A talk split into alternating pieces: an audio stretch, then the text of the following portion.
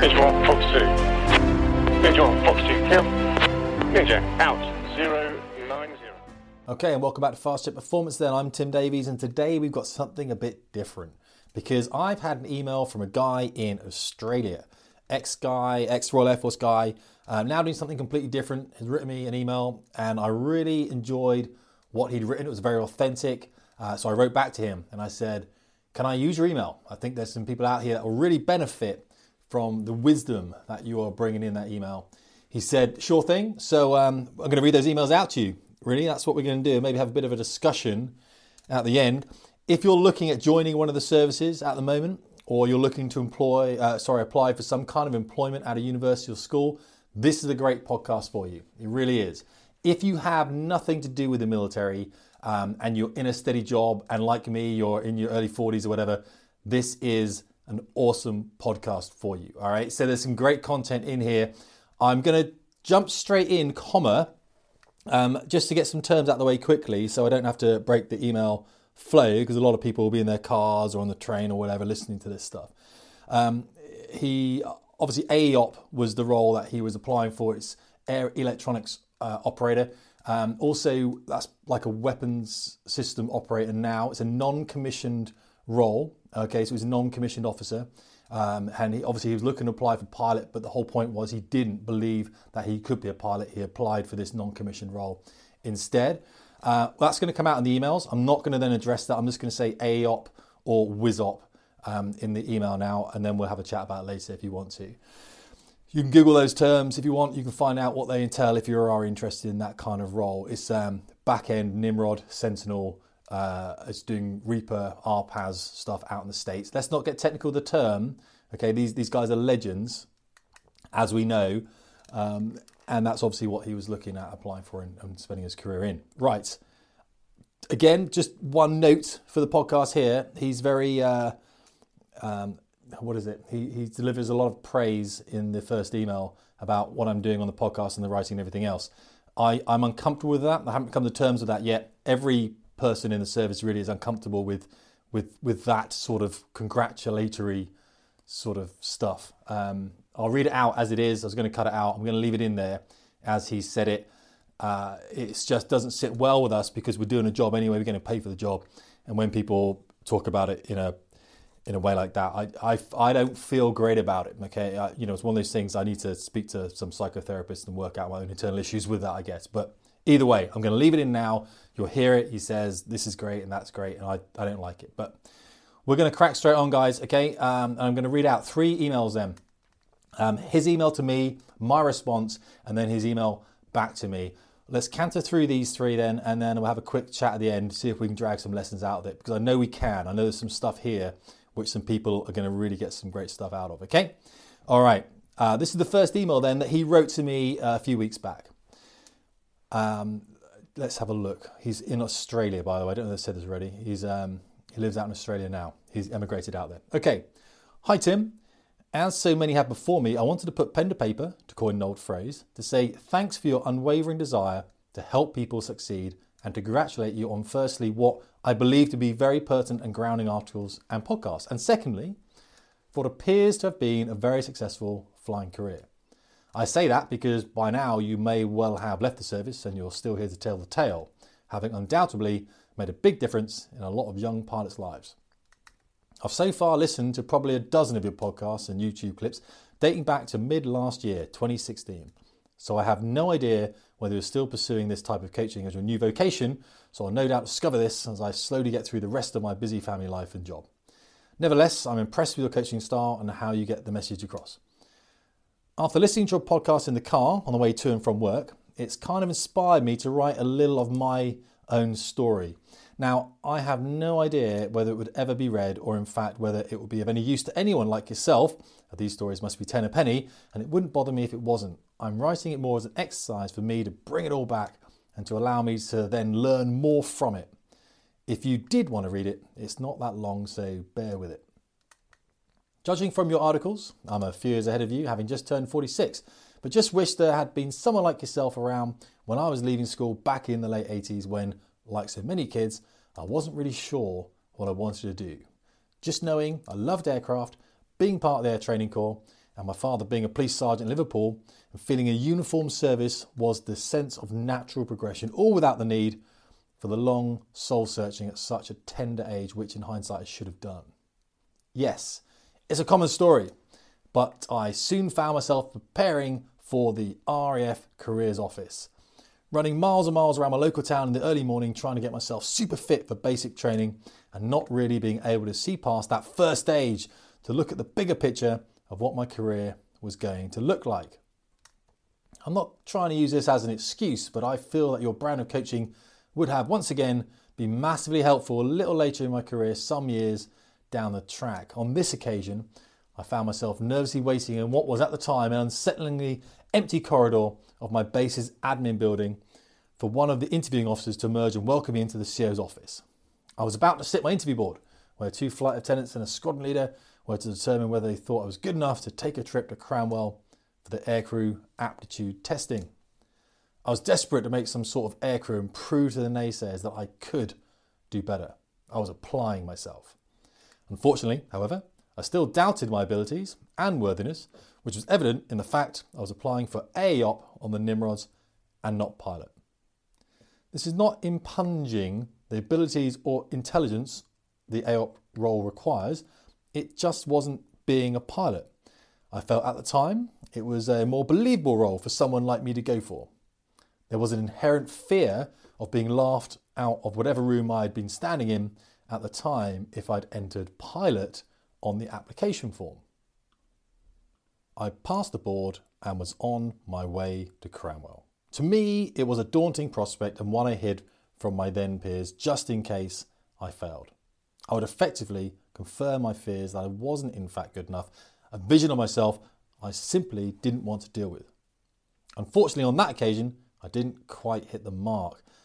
I was taken into a room for debrief and told that my scores were good enough for them to ask me to take six months more prep time and come back to try again. I didn't. It hurt so much I didn't feel I had the courage to come back and face the disappointment again. I was, in fact, believing the naysayers when I should have been moulding it in my mind as a fail fast, often, then keep getting up to try again. The fact is, I may never have been good enough for military flying or aircrew, but now I will never know.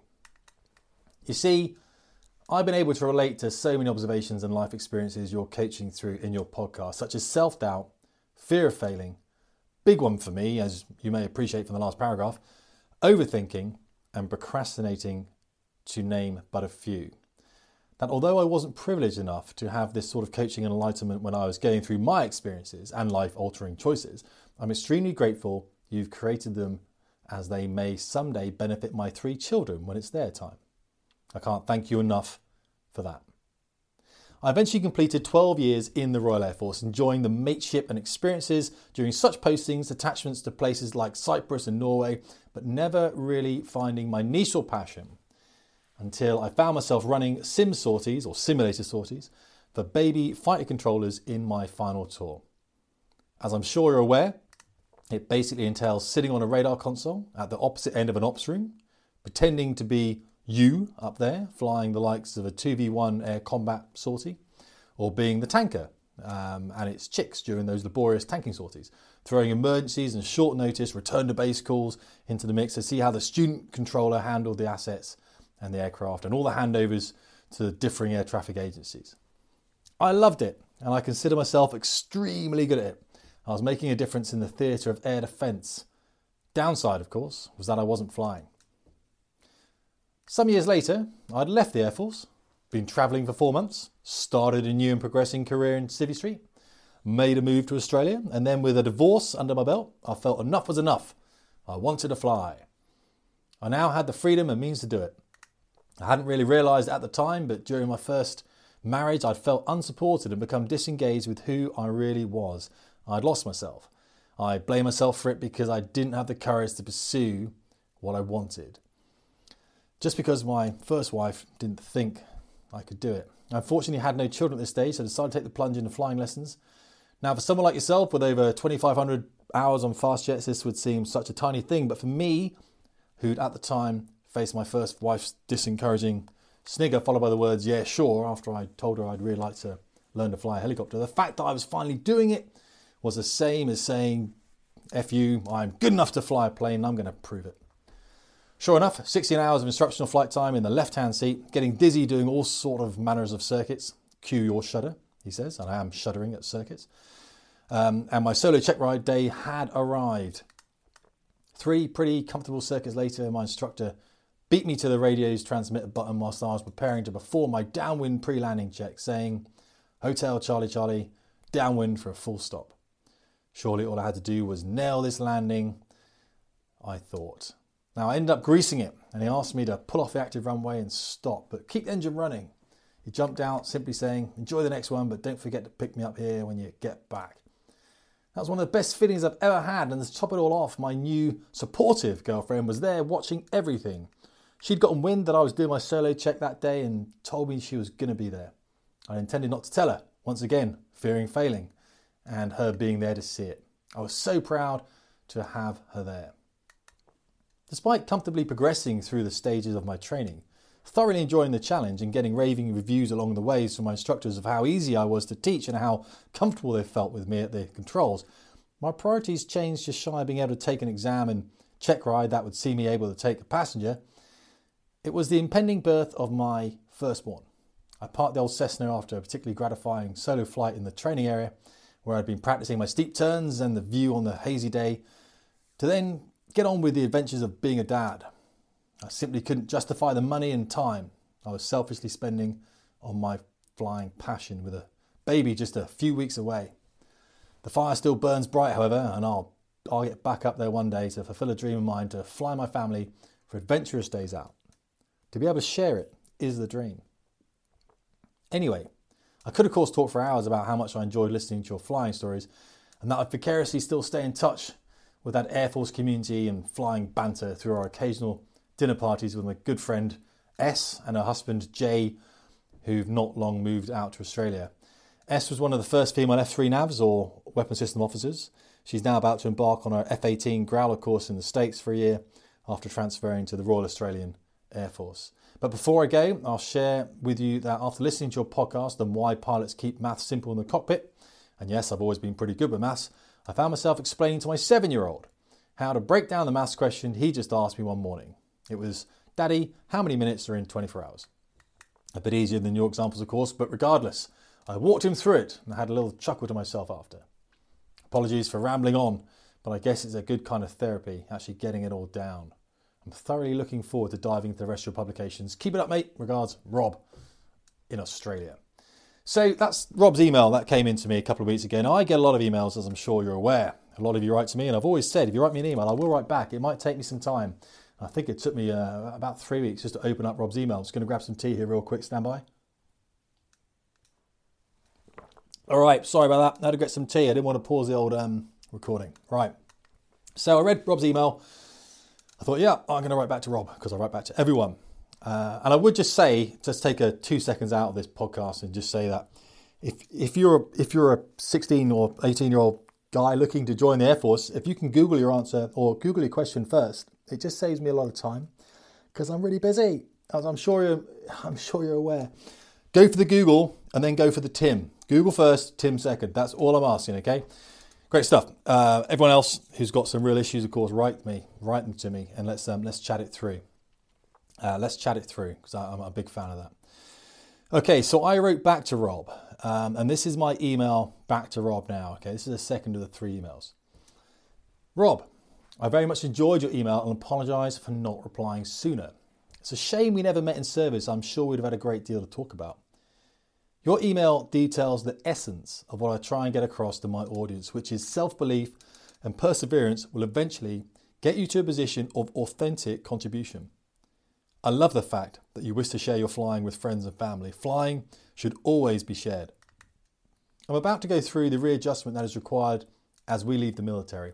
I'm apprehensive, but I know that there are some solid guys and girls out there who've done it before and can be lent on when needed.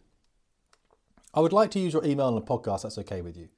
I think that it would truly inspire the next generation of warriors, especially when you talk of your own self doubt. This is all too common in the young men and women who I talk to.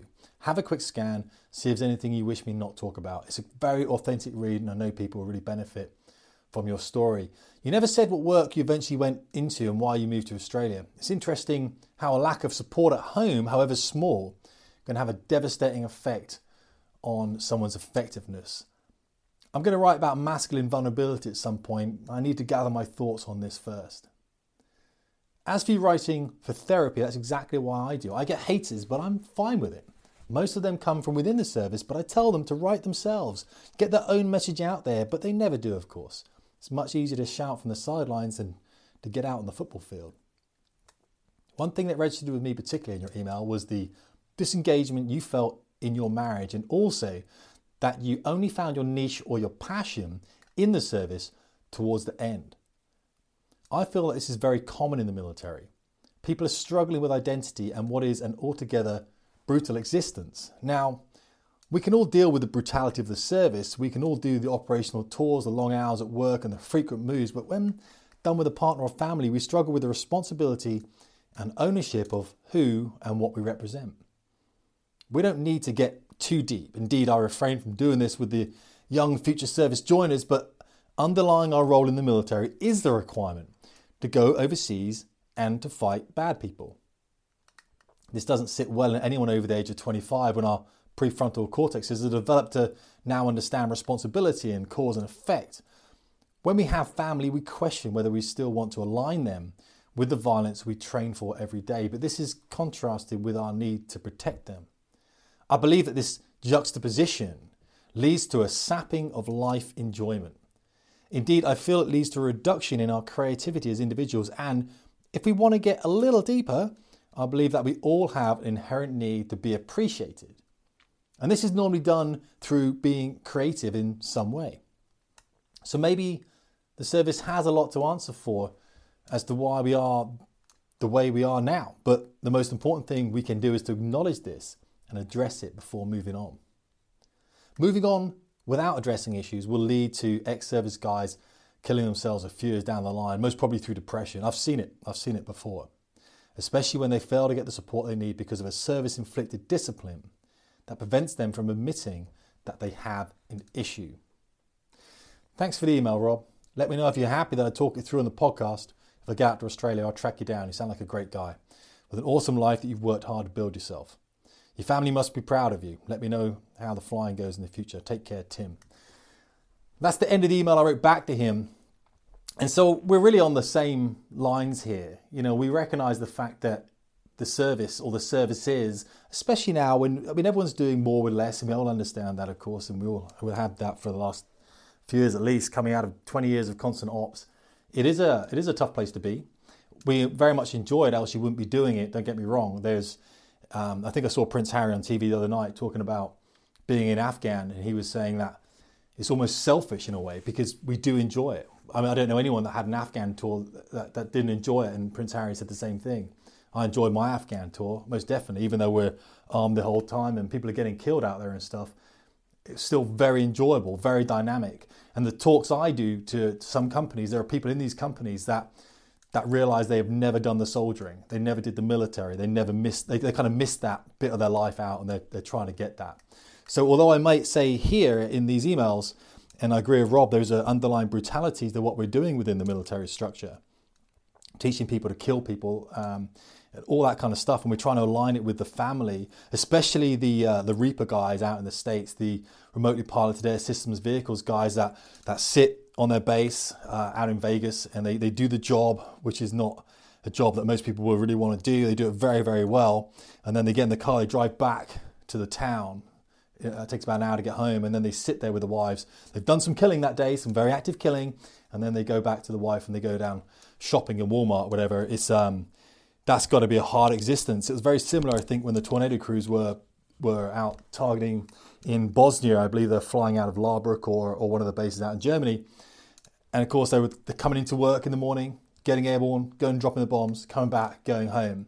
And after a couple of days of that, a lot of the crews just went, you know what, we're going to go and live in the mess on the base and we're going to separate the killing we're doing from the family life. When you're when you're training people to do that job, of course, you are going home every day. And this is the thing I'm trying to get across. The whole, it doesn't matter what you're really doing, whether you are active in the killing or whether you're active in the teaching of the killing. Or whether you're in support of that killing, everything in the service is to do with uh, killing. Let's be honest. We can all talk about protecting UK sovereign airspace, and of course, we call it the armed forces, we call it the, defence, don't we? It's defence. We, we do say defence. It just so happens a lot of what we've been doing recently is not being defence necessarily in defence of the homeland. It's being defence of the homeland by engaging with these organisations somewhere else, which is obviously what we want to do, and I fully appreciate that. But there is an underlying brutality to the existence of being within the military structure. And if you're going to join the military, you have to appreciate that because they're going to ask you that at your interviews as well. How do you feel about killing people? How do you feel about being part of the killing people? Even if you're a chef, even if you're a transport pilot, it doesn't matter. You're contributing towards that war effort. And it's a good thing, but don't think you're deciding on when you go to war because you're not. It's the government doing it for you. Let's crack on, shall we? All right, uh, a bit of a political message in there. It wasn't political at all. I'm not doing that. I'm just saying that's the kind of emails we've gone into. So, Rob writes back, and this is the last email. So, this is the last email from Rob now, and I've got to write back to this one. Uh, okay, let's jump straight in, shall we? Um, hi again, Tim. Firstly, no apology necessary. I can't imagine just how many emails and blogs, tweets, Facebook messages, etc., you must be getting. I honestly don't know how you're able to keep up with it. Um, add to this your workload as well as preparing for a transition into Civvy Street. I can appreciate now why you took to doing some of your podcasts in the car. You know, I should do that again. I am, of course, thrilled to receive your email and especially one so comprehensive and analytical. I very much appreciate you taking the time to write back to me. Your feedback and the way you get your point across is second to none. I feel the comparisons you draw from both the brutality and the coping mechanisms you as aircrew face within the confines and pressure of a demanding cockpit. To be able to create lessons every day corporate souls can learn from is both genius and extremely worthwhile. We could all do with being reminded to adopt a similar process your fast jet course demands, being to analyze your mistakes, learn from them, and move on. Computers being silly. Don't dwell on those mistakes. As I've mentioned, I'm going to be keeping your podcast when my kids or someone I know needs that extra little piece of clarity or advice. They're certainly helping me even at 46 years of age. In answer to your question, yes, I'd be more than happy if you use my story as material to assist in any way you may feel it may help your audience and those youngsters now facing what we did all those years ago. I could have probably gone into a bit more depth at the time, to be honest, but was conscious of just how long the email was becoming. This stems from the notion that I have in the back of my mind, having learned early in the corporate environment I found myself in, that overly long emails don't get read. Having said that, a lot of these emails are dull, with people saying useless things for the sake of it. Uh, okay. Just to touch on a couple of things that you wrote, if I may. I guess it's not a bad thing you holding back from getting too deep into the business end of what can be required of you in the forces when coaching the young service joiners. There is a romanticism for the younger generation and pride instilled within you when you become a fully fledged member of an institution such as we've been part of. Of course, death, in whatever form it comes, is what we've been trained to deliver, notwithstanding rules of engagement, of course, and should have been thought about and realised before joining. But as you said, there is also the notion of protection, albeit for your loved ones, uh, the sovereignty of the kingdom, or those unable to fight for themselves. I, for one, am certainly proud to say I'm ex forces. I'm certainly, it certainly helped me become the man I like to think I am today. Disciplined, groomed, hardworking, determined. But you're right. There comes a time when your life must become your own again. This, in fact, is one of the main reasons I left. Something clicked in me, and I no longer wanted my home address to be dictated to by someone else. I wanted control back, and I can get into that part deeper in a second email I might write after this one if it can be of use to you. Anyway, as you see my father's address book. There are so many crossed out entries of RF based addresses, it's becoming a point of humour during the dinner conversations. Regarding the adjustment you mentioned when leaving the military, especially, I can only imagine after performing the role you did, it may be quite a big one. However, you more than most will be mentally equipped to deal with that despite the apprehension you're feeling. There was a comedic saying amongst the guys around the time I left, probably still around now, but those who had already made the leap of faith used to say, it's the biggest promotion you'll ever get. Attempting to put myself in your shoes for a second, I believe the things I would probably find I'd miss is the ability you had in your role to jump into the jet and break into the clouds from time to time, leaving all those earthly bonds and worries behind for an hour or so, um, and just concentrate on flying the jet. And B, the status and respect you automatically have wearing those grey bags adorned with the coveted pilot's brevet. You will always be amongst the top few percent able to say you used to fly fast jets, and that should never be un- never be understated. Of course, this is coming from a person who has only studied the tactics and vocabulary to allow me to reproduce them on the console, pretending to be you guys, not having spent 20 years doing what you've done, being under the pressure you have without a break in flying. So your mindset is no doubt vastly different. If you've made peace with the above, I believe you're on the right track to continuing to do amazing warrior like things. I honestly think you found your niche, mate, and I wish you all the best for the future. And if you can make it work for you financially, you'll be on to a winner. Uh, that's pretty much it. It just goes on then, just to say, uh, sorry for rambling on so much. Um, he finds it incredibly therapeutic. Um, and actually, just that he says, kind regards, Rob. He's actually a, a, technical communication solution architect out in Australia now. So he sets up servers and stuff within hospitals, which is great. And that's it. That's the last email. So from in there, what can we actually take them from within those emails? There's a lot of quality in there, isn't there? There's a lot of substance really from a guy who's gone through 12 years. Um, probably open about the errors that he's made within that, or the lack of belief that he's had within himself, the lack of the, the lack of drive really to, to to hit that wall, fall down, pick himself up again, dust himself off, learn those lessons about why he hit the wall, and then find another way around it and go and hit the next one. I think that's the key there. Really, it's a guy looking back on his life and saying, "Yeah, I wish I'd done things a little bit better. I wish I'd done things a little bit different. I wish I'd kind of listened to say my podcast that weren't around then, obviously, but." and just understand that failing is a necessity. That's what he needed to know back then. Failing is something that you have to do, you have to get through. I think I've said before that on the squadron, if we have a pilot come to us and he hasn't failed before, we'll probably fail a trip on the squadron. We can fail any trip we want to, of course, but we'll probably fail a trip to see how he or she deals with that failure. Because if they start failing trips on the Typhoon or the Tornado GR4 or the F 35, it can be really detrimental. It can be something that they can't come back from. It can be the maverick walking along a beach with a beer, can't he, talking to his flight instructor about how he's going to jack it all in. So we, we fail people early. And that's what I really want to get across. If these three emails just give you anything, I really want you to take those risks if that's possible for you. Because they're going to be uncomfortable and people are going to laugh at you as well. They're not going to laugh at you though when you've got wings on your chest. They're not going to laugh at you when you're driving your Lamborghini, living in your big house or when you've got the successful career, when you've got the family, when you've got the things that you want to do because you took risk, they're not going to laugh at you then. They're going to, they're going to turn around and say, you know what they're going to say to you? They're going to say, you're so lucky. That's what they're going to say. Look how lucky you are. And you'll know what that luck really means. That luck really means that you took those risks and you were happy to fail because through failure, you were going to learn something.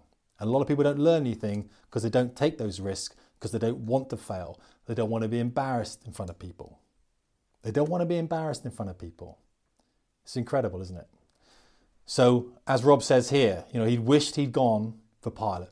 He doesn't know what would have happened, but he was embarrassed about going for pilot. Because by going for pilot, if he didn't get it, he felt people would laugh at him. And they would. But you think he cares now, being in Australia with a great family, doing a job he loves, getting the flying in? Do you think he would care now that people laughed at him back at the day? No, of course he wouldn't age of 46, of course he wouldn't, because he understands now that the things he should have done would take the bigger risk, to challenge himself, to fail forwards, fail fast, fail often. That's what he should have done. And that's what we all should be doing. But I'm not here to lecture you, am I? That's not what I'm here for. I'm here to read you some emails on a podcast and let you guys write me some emails and talk it through. That's what I'm into, okay? Excuse me. Right, I've got some tea downstairs. I've got to go drink, guys. It's Saturday night. My wife's at a conference. I've got all sorts of pets in the house I've got to go and entertain. I really appreciate you listening. It's going to be about 30 minutes. Um, I would really like some feedback on this. I've got a Patreon account if you want to throw me some cash. I'm not asking for cash, but it, this stuff gets expensive for hosting.